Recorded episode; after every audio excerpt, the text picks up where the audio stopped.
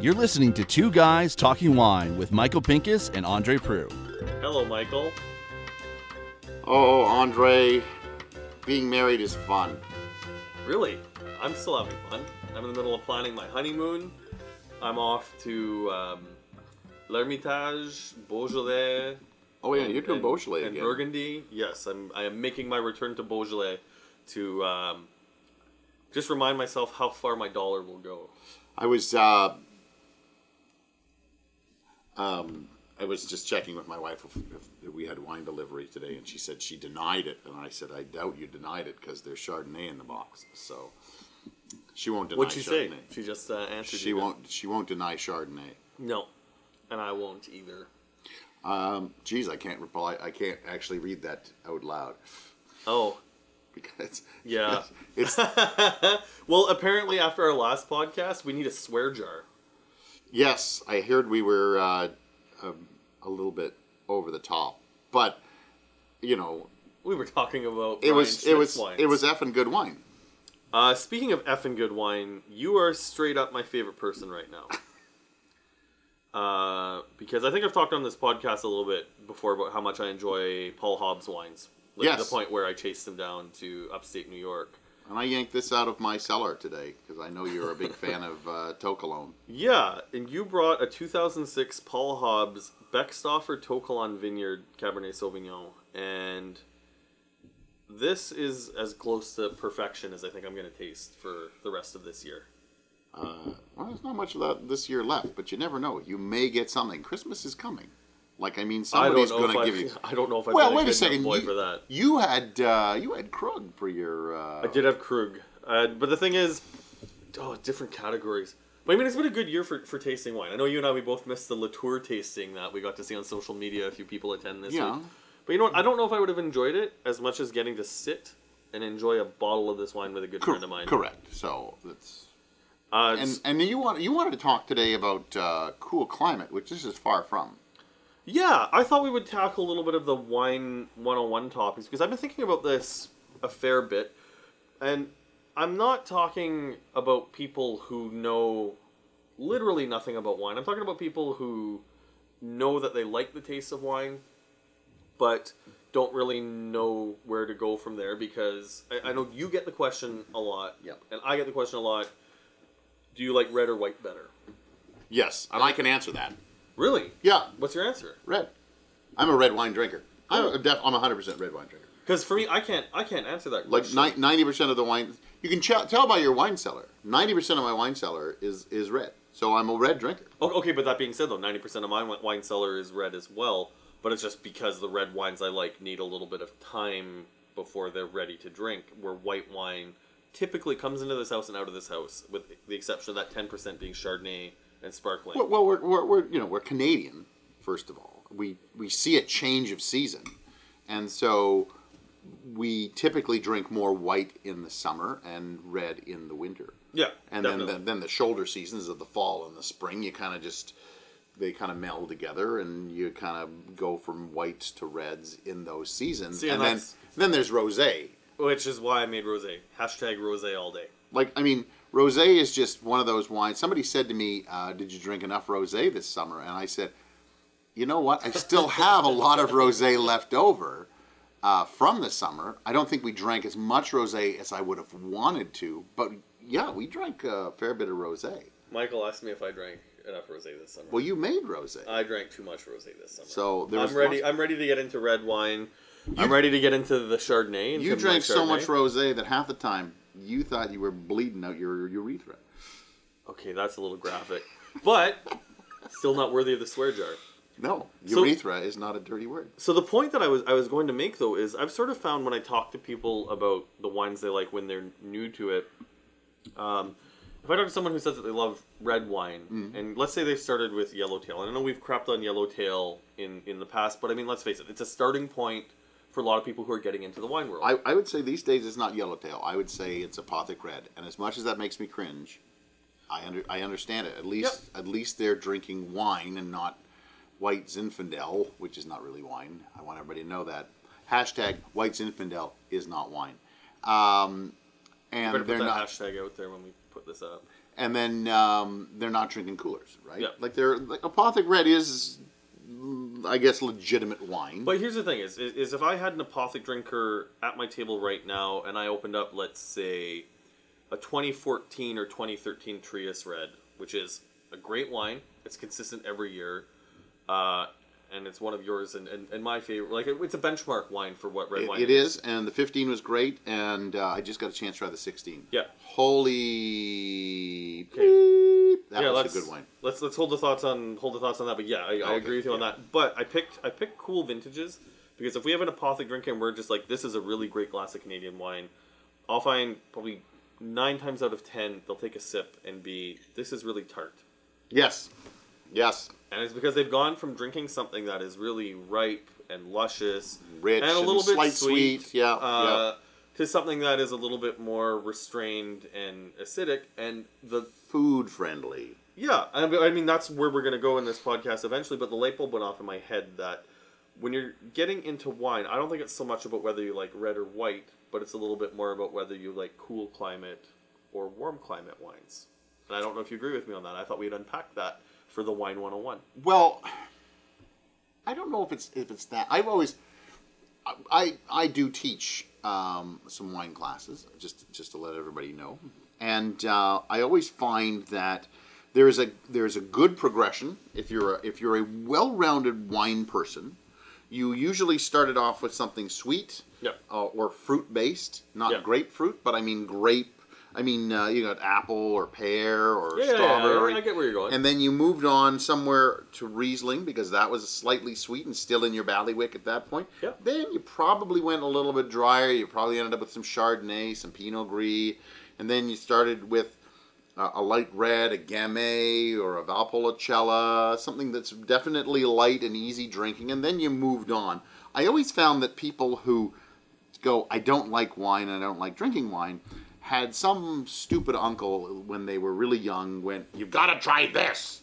And it was some Bordeaux that wasn't ready, and it was harsh, and they were like, I don't want to drink that Yeah, I would agree with that. and I think you were just you were just given a wine that was not not to where you were in life. It's not up to your palate. You Yeah, need and, and something. I think and I think we're in an interesting place right now because of like how great South America is represented at the the LCBO, and you get great food friendly wines from Chile and from Argentina, but I wouldn't call those for the most part cool climate wines. See, my my first love in, in wine was Gato Negro, which was a Merlot out of uh, out of uh, Chile, and then I moved to uh, um, and then that was under it was under ten dollars at the time, and um, I, I, I walked up to David Lorison very recently, and I said to him, "I got to blame you for for my wine collection." And he like looks at me, and um, because he used to put out a book, I think he still does for Toronto Life.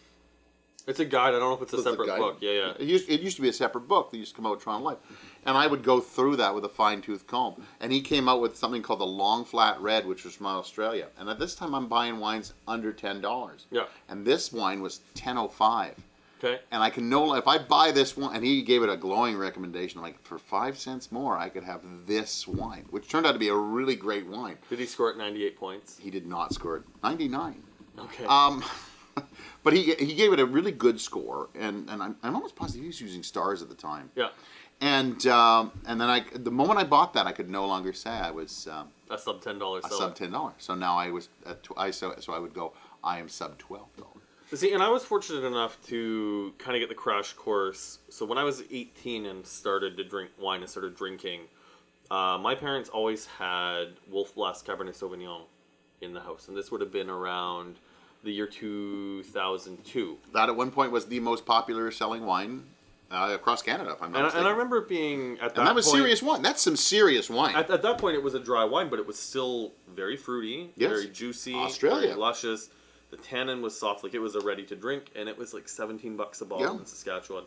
And I was lucky to have to, to be able to bypass a lot of the, the sweet wine stuff. But anyways, I guess the point that I'm, I'm making it was fairly easy to go from rich Australian wine to moving to Ontario in 2007 and grabbing every bottle of Trius Red I could get my hands on and I think I still have.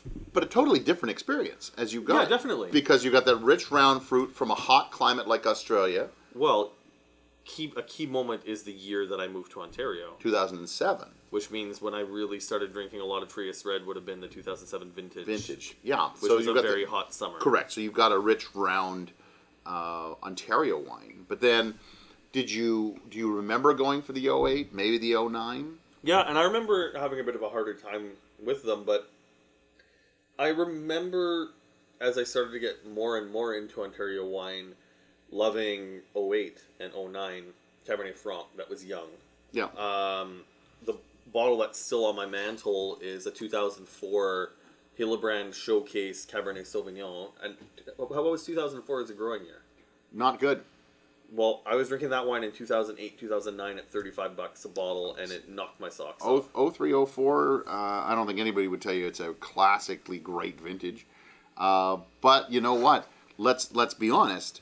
Um, good producers, at their high end product, are going to make a better product Even in a lousy in a lousy year. Uh, and I put, I, you know, and here's the thing. I'm going to put that in air quotes. Yeah, no, no, because- I 'cause I understand. made I made Pinot Noir Rosé in a air quote lousy year, and I can tell you, dealing Well, with the fruit last year. Hold was on a second. challenge. Rosé is one of those great one of those wines you make in lousy years because you couldn't get anything to ripen.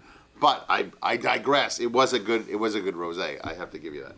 Yeah, sorry to be sorry to be uh, patting myself on the back a lot with this, but I guess just sort of the point that I that, still that have bottles of that. I guess the, the, the I guess the point, and you and I have sort of danced around it, but this is to the the wine 101 people listening to Yeah. this is if you want to get into red wine, it's probably easier to jump on to a warm climate growing region.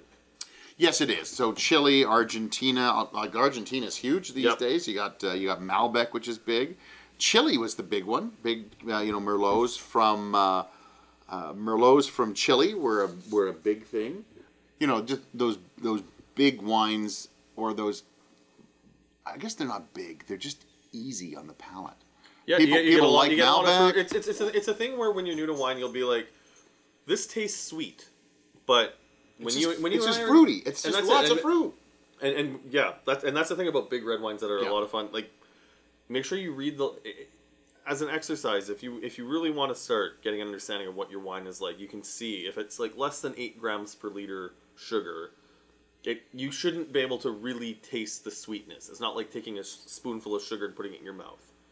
But if you're tasting something that tastes sweet, it's likely just the natural ripeness of the fruit from the climate. Yeah, people and people automatically think it. You know, they go, "Oh, I like that sweet wine," and you're like, and and you do you- do you explain to them that it's just sweet fruit, or do you just let them go thinking they're having a sweeter wine? I try to ex- explain that they're just drinking sweet fruit and not drinking the, the sugar part of it because I, I think that's that to me that's one of the joys of the wi- wine. Like I mean this this beautiful Paul Hobbs wine we're drinking right now, like it tastes like sweet black currant jam, but there is It's got that no cocoa sugar. note right on oh, it yeah. too. Oh my god, that's good. But there's no sugar in this. Like this is not a No, sweet wine. This no. is a bone dry wine. And you can get you get that on the finish. The finish is just cedary and smoky and and and, and cassisi and. But I mean, I, I suspect when this was young, this would have come across as as, as sweeter. It's a 2006, right? yep. Oh yeah. It's, oh yeah. It's, I was still Twelve at years old. university. Yeah. But but then then you can move like places like Italy. Italy's another great place to get into um, affordable wines that have a lot of that sweet fruit. sweetness. Now you're talking about southern Italy. You're talking about things that are Zinfandel, like Primitivo, or uh, which is Zinfandel, or or uh, Negro Amaro, which is you know the name means black and bitter, but it's far from black and bitter the way they make it. It's got that sweet, luscious fruit. Or kind of everyone's entry level into premium wines. Amarone. True, but Amarone is a very dry wine That tastes with sweet. lots of fruit. Yeah. yeah, and that's it's the apparent sweetness that comes from the alcohol because it's Yeah. sixteen five. That's where you get that from. But I don't know if we've ex- I don't know if we've really explained the difference between cool climate and hot climate. I guess I guess the real difference is just look at the temperatures. Yeah. If it's a hot climate, California is considered warm or, or hot. Chile, Australia, Argentina, anywhere, Africa. South Africa, South tho- of Italy. they're going to have problems keeping their acidity. Whereas cool climates have no problem keeping the acidity, they have problems ripening, but you'll find that a lot of those European countries that have those cool climates also have food cultures.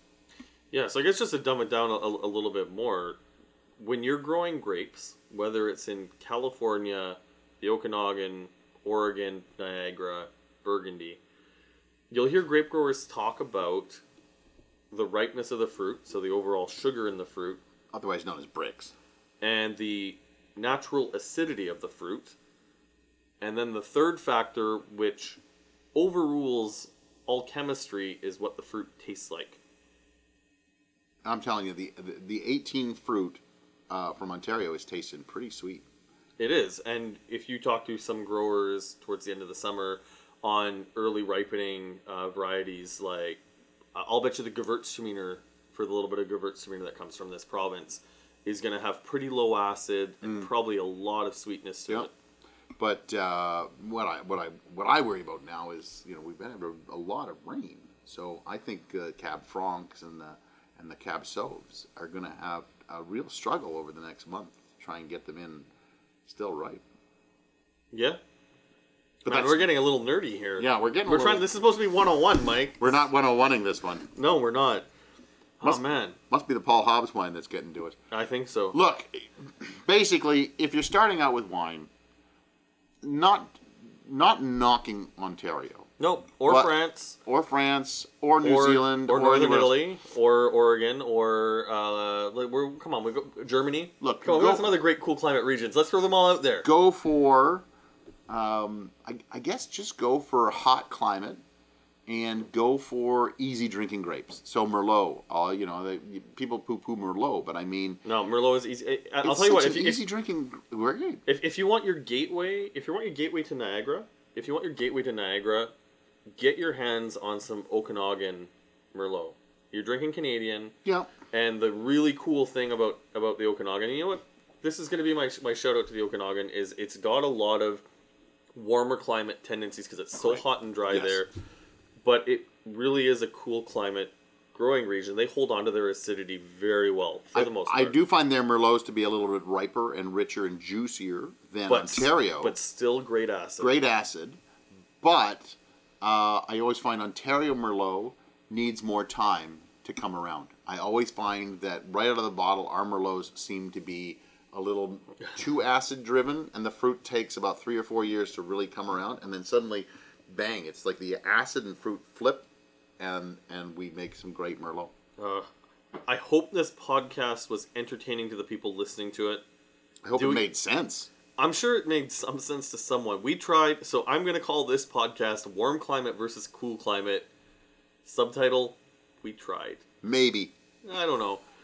Hopefully this makes sense to someone, but I mean it's just if you're Hopefully. if you're if you're if you're new to wine, start with warm climate, an easier way into cool climate. Correct. If you've tasted Ontario wine and you thought that it was too tart, I can't guarantee you're going to love it, but I think the odds are pretty good that you're going to love it at some point. but it, okay so and if you and if you're and if you're a local file is that a sentence? Locavore. locavore is that what Yeah, it is? locavore is what they're called. if you're uh, if you're a local board and you like those rich uh, flavors in your wine, uh, and you want to stay Ontario, 15, 16, and potentially 18. We'll There's see still how some it turns 12s out. kicking around too. And if there's some 12s kicking around, although they'll start developing. Okay, so Michael just threw some numbers out. So He's talking 2015, about hot summers. 2016. Those are summers that were very hot, so more sugar in the grapes, lower acids, but they might still come across as tart.